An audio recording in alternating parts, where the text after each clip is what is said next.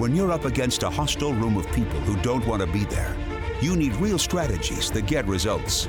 Welcome to From Hostage to Hero, the show that gives you practical advice you can use right now in the courtroom, boardroom, or classroom.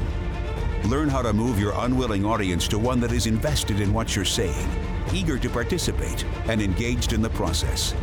Learn from the attorney whisperer herself, your host, Sari Delamotte. Everybody. How are you? I hope you're doing well. Sari, Delamotte here. Welcome to another episode of From Hostage to Hero. We're going to start with a reader shout out from trialguides.com. This one is by Patrick M. He titles it Very Wise and Practical Teacher of the Rhetorical Arts. Since I met Sari at Lummi Island several years ago, I have followed her very useful and well thought out counsel on the best means of communicating with a group of persons, particularly a gathering of strangers who are appearing reluctantly under a sense of duty to make the most important decision in my client's life for the moment. Sari is, de- I don't know how to say this word, indefatigable, even as she deals with current health challenge to educate, encourage, and guide those of us who fight for people in courtrooms in need and need to make juries our allies in that fight. Semper Fi, Patrick McLean. Well, thank you, Patrick, so much for your review. I so appreciate you and all of you who are are reviewing the book. We're now at 88 reviews hopefully more by the time this podcast drops. We're of course as you've heard me say many times before hoping for a hundred reviews to be the first ever trial guides book to reach a hundred reviews. We are currently the most highly reviewed book at trial guides so i thank you so much for that and helping that dream come true for me. I really really appreciate you. Alrighty, well, today we're talking about how to create a kick ass teaching section. And so I'm going to walk you through an actual uh, winning opening statement in terms of the teaching section and the different parts of the teaching section. And uh, before we do that, I know that many of you have been following me for years and, and are possibly familiar with the teaching section of the opening. But for those of you who are not, let me do a quick review. So, in the nine piece template that I teach, the first part is the hook. That's the the way that we bring the jurors in. That's normally an opening rule. Sometimes it's it's what we call a compelling statement or an impactful statement. Sometimes it's a statistic. Uh, sometimes it's more than one rule. But there's a hook that gets jurors focused and interested. And right after that section, we have the educate the jury section, or what I call the teaching section um, for short. Once we have the teaching section, we then tell the defendant's story. You know, and I always talk about this as the teaching section is what should have happened, and the story of what the defendant's conduct was is what did happen. And those two things juxtaposed against each other, then help the jury put A plus B together so that they convince themselves what the wrongdoing is. So by the time you get to the fourth section of the template, which is why we're here, the jurors can stand up and say, I know why you're here. I always say that a jury cannot properly um, judge conduct without context. Meaning, when we go from the rule into the story without a teaching section, the jurors are often wondering, I, I don't know, is that a bad thing to do? Is that the right thing to do? I don't I don't know what what I'm supposed to think about this this conduct. Sometimes it is it is absolutely glaringly obvious, but most of the time it's not. And so that teaching section gives much needed context for the story that you're about to tell. So in today's podcast episode, I want to walk you through how to put together a kick ass teaching section and talk to you about some of the elements I use and when I'm coaching the H2H members and the crew, what I'm constantly telling them. By the way, we are going to be reopening the H2H crew in October. So if you've been meaning to get in and you just haven't had a chance, go to FromHostageToHero.com to sign up for the waitlist. Or if you're like, what is this crew? What is this all about? You can go over there and read about it. Here's the basic gist is that it is a place for a community of trial lawyers who are on a mission to change the way trial law is done and trial law is practiced by becoming sane, quite frankly, by stopping all of the madness and the self doubt and the questioning, and really just learning how to be who they are, fulfilled individuals. That's a huge part of it. Get their mind right and have a place to practice the skills. You're gonna love it. So make sure that you do not miss the October opening. All right. So here's what I want you to be thinking about as you are creating your teaching section. I want you to start by thinking of your story. Yes, your story. So if you go back and you listen to the podcast episode, oh boy, now I'm going to not remember what number it is. Let me see if I still have it open. Uh, oh, I do. Number 83, which is teaching versus storytelling. If you go back to that podcast episode, you'll hear me talk about how you shouldn't be teaching when you're telling the story. So sometimes when you're creating a teaching section, it's important that you do the story first so that you catch yourself at every opportunity trying to explain something and you pull that out and put it in the teaching section instead.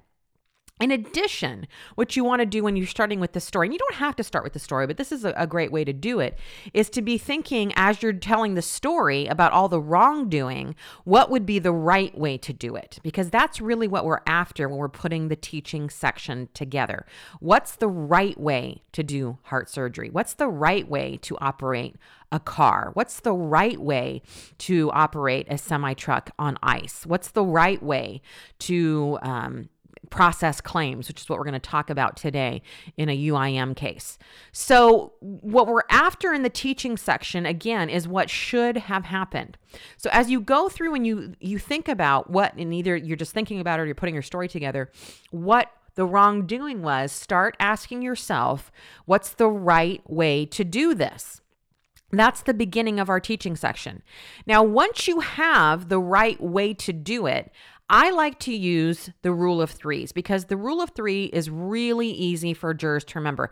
There are three things that you have to remember about heart surgery, about operating an 18 wheeler on ice, about operating a car, whatever it may be. It's easy to remember things in threes. And if you can get those three things to start with the same letter, even better. But that's not something that has to happen. So don't go crazy over that if you can't find, you know, three words that all start with the same letter.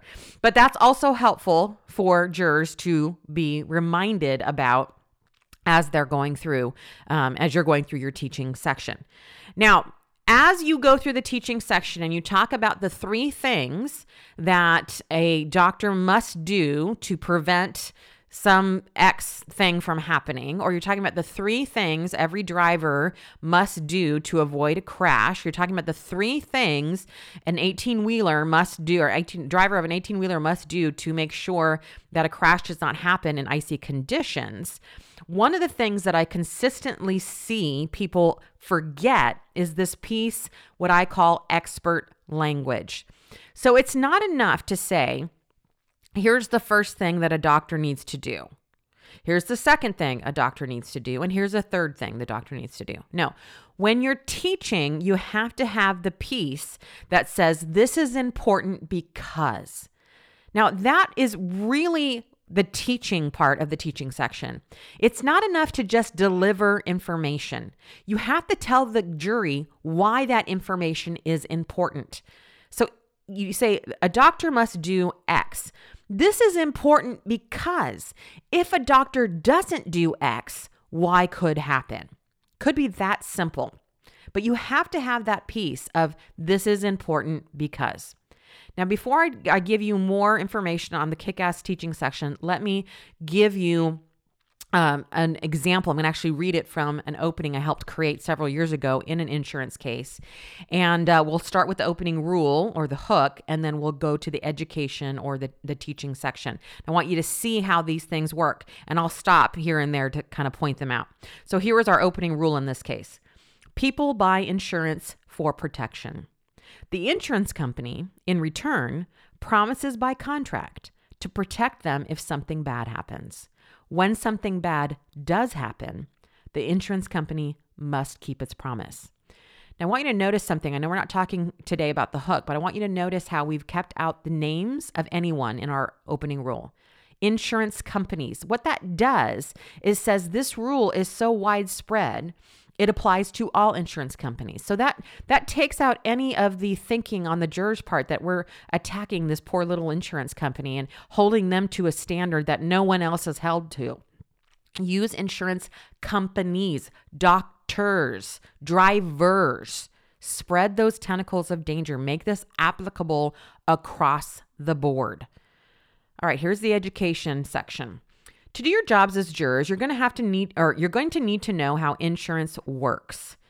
Insurance is unlike any other business. For example, when you buy a car, you get to drive that car right away. When you buy a house, you get to move in. But when you buy insurance, what you're buying is a promise. That promise says that if you ever need protection, the insurance company will be here for you. All transactions take trust.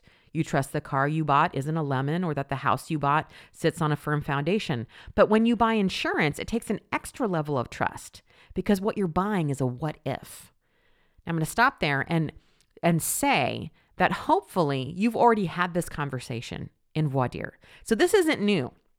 When you ask jurors how uh, how is insurance unlike anything else that you buy, hopefully they will have given you some of this. That goes back to that whole idea of the trial dialogue.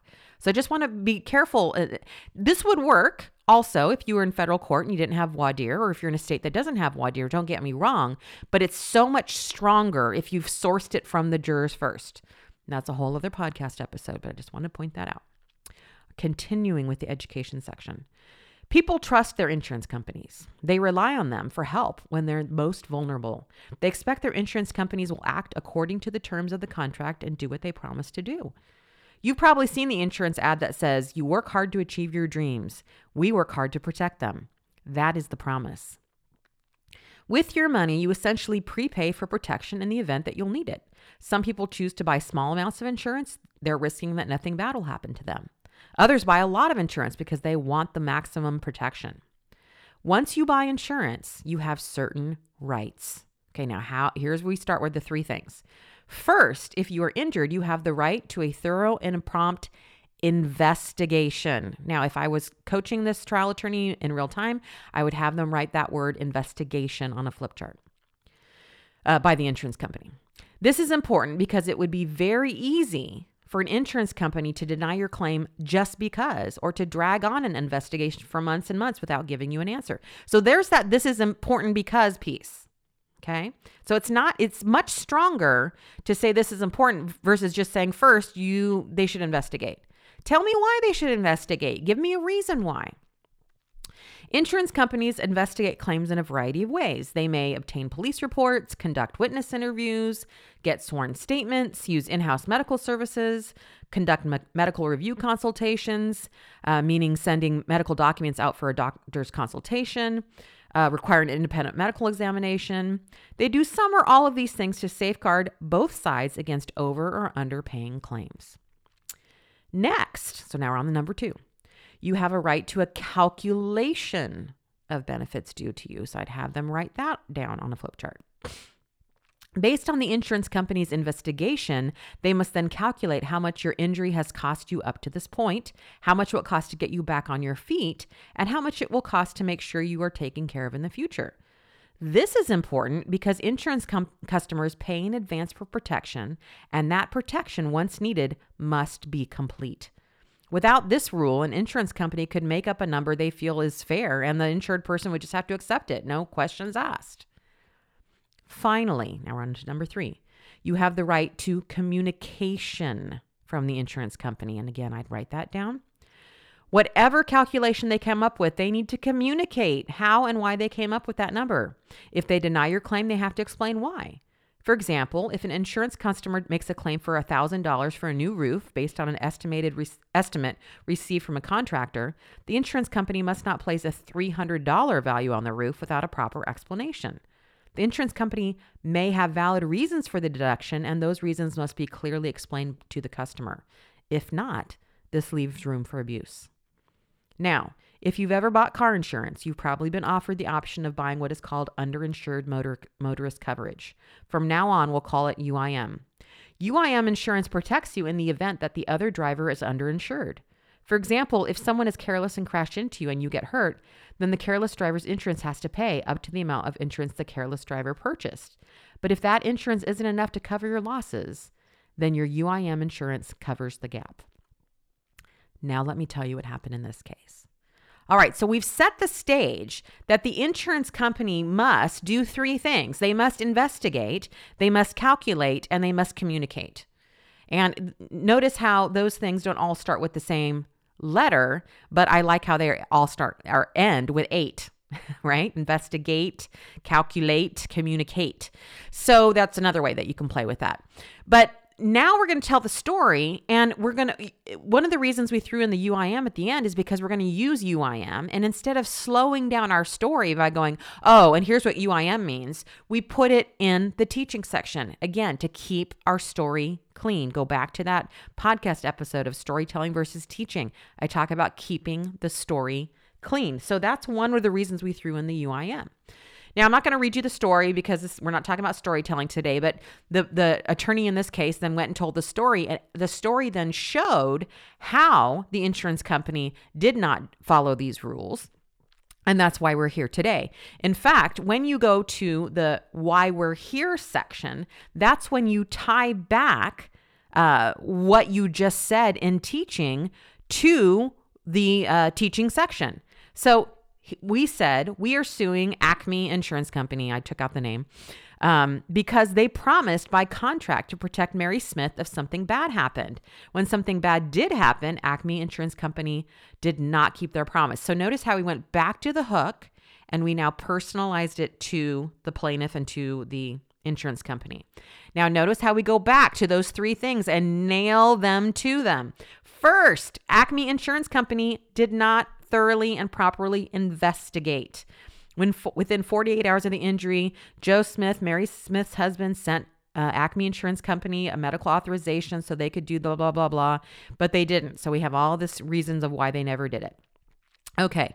Then we said next we are suing Acme Insurance Company because they did not properly calculate benefits. The evidence will show that Acme Insurance Company's last calculation of Mrs. Smith's losses was 155,000. But Mrs. Smith's losses were much more than 155,000, but Acme Insurance Company insurance refused to investigate her claim properly and assess her total losses. And then we talk a little bit more about why that is. Finally, we are suing Acme Insurance Company because Acme Insurance Company did not communicate their reasons for how they calculated Mrs. Mrs. Smith's benefits. The evidence will show that after months of sending medical records and requests, and even requests to Acme Insurance Company to explain um, how they came up to with their calculation, they never responded, and so on and so forth. So when you're when you're when you're putting your teaching section together, Again, you want to look at your story for all of the things that they didn't do, and you want to put that in your teaching section as things all insurance companies must do. You also want to put anything in your teaching section that you're going to have to to explain like terms, UIM. So if you want to use UIM for shorthand in your story, explain it in your teaching section before you go there.